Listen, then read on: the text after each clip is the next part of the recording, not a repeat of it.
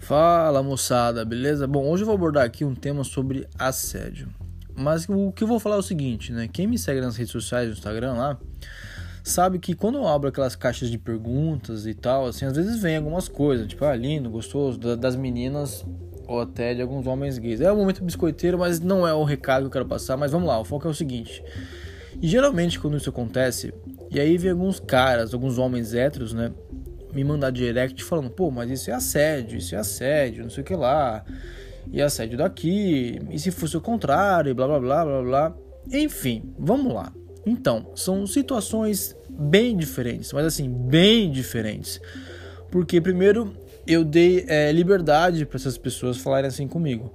E a partir do momento que eu vejo que essas pessoas, tanto as mulheres como os homens gays, eles começam a ultrapassar essa liberdade com algumas palavras que eu não gosto, algumas fotos indevidas que me mandam, a partir do momento que ultrapassam essa liberdade que eu dou, e quando eu falo para parar, falou, parou, chegou, não sou xingado, não sou hostilizado, é, não acontece nada. Entendeu? Eu não assim, não passa em nenhum momento na minha cabeça, não faz parte da minha realidade que eu vou sofrer alguma agressão. Entendeu? Muito diferente de uma mulher mas muito diferente.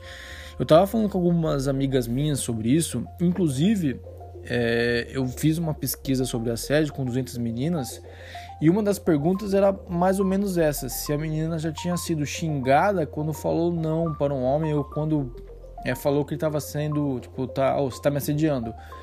E por incrível que pareça, é, 80, se não me lembro, é entre 80 e 85% das meninas falaram que sim, foram xingadas quando falaram não ao homem ou quando falaram ou pediram para parar. Falei, cara, você tá me assediando, não quero, não manda mais.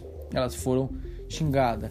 Então não tem como comparar as duas situações, né? O assédio que um homem sofre, que nós homens sofremos, caso sofremos, né? Do que uma mulher. Primeiro porque não é tão recorrente assim um homem sofrer assédio não é uma coisa tão rotineira. E segundo, que caso a gente é, sofra o assédio, para a gente sair da situação, a gente se desvencilhar é muito mais fácil é, do que uma mulher. Entendeu? Então, para uma mulher sair de uma situação de assédio é muito mais complicado. E às vezes, cara, a própria vida da mulher corre risco. É só você procurar no YouTube, quer dizer, no YouTube não, desculpa, é, no Google é, mulheres que são agredidas ou às vezes até morta porque falaram não ao homem ou porque reclamaram de um assédio, entendeu? Aí você procura o contrário, né? Quantos homens é, sofreram alguma agressão física ou foram mortos porque é, denunciaram ou falaram não ou falaram para parar algum assédio? É muito raro, entendeu? Então não tem como falar que assédio é assédio em qualquer situação assim, não tem como comparar. A gente vive numa sociedade muito é, desequilibrada, né?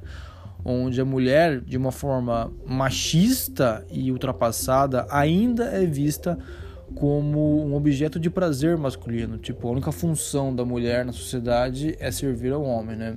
E esse tipo de pensamento ele tem que ser desconstruído, tem que ser eliminado, digamos assim. Né? E tem um monte de mulher, um monte de mulher falando isso, mas infelizmente os homens arrumam qualquer motivo para invalidar a voz da mulher. Então, se você é homem e está ouvindo isso, presta atenção. A gente precisa mais ouvir as mulheres, o que elas estão falando, o que elas estão reclamando, tá?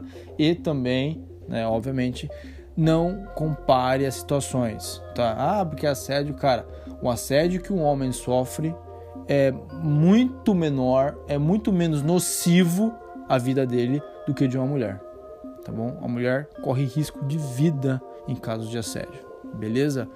Valeu, se curtiu, compartilha, se não curtiu, seja educado nas críticas. Abraços.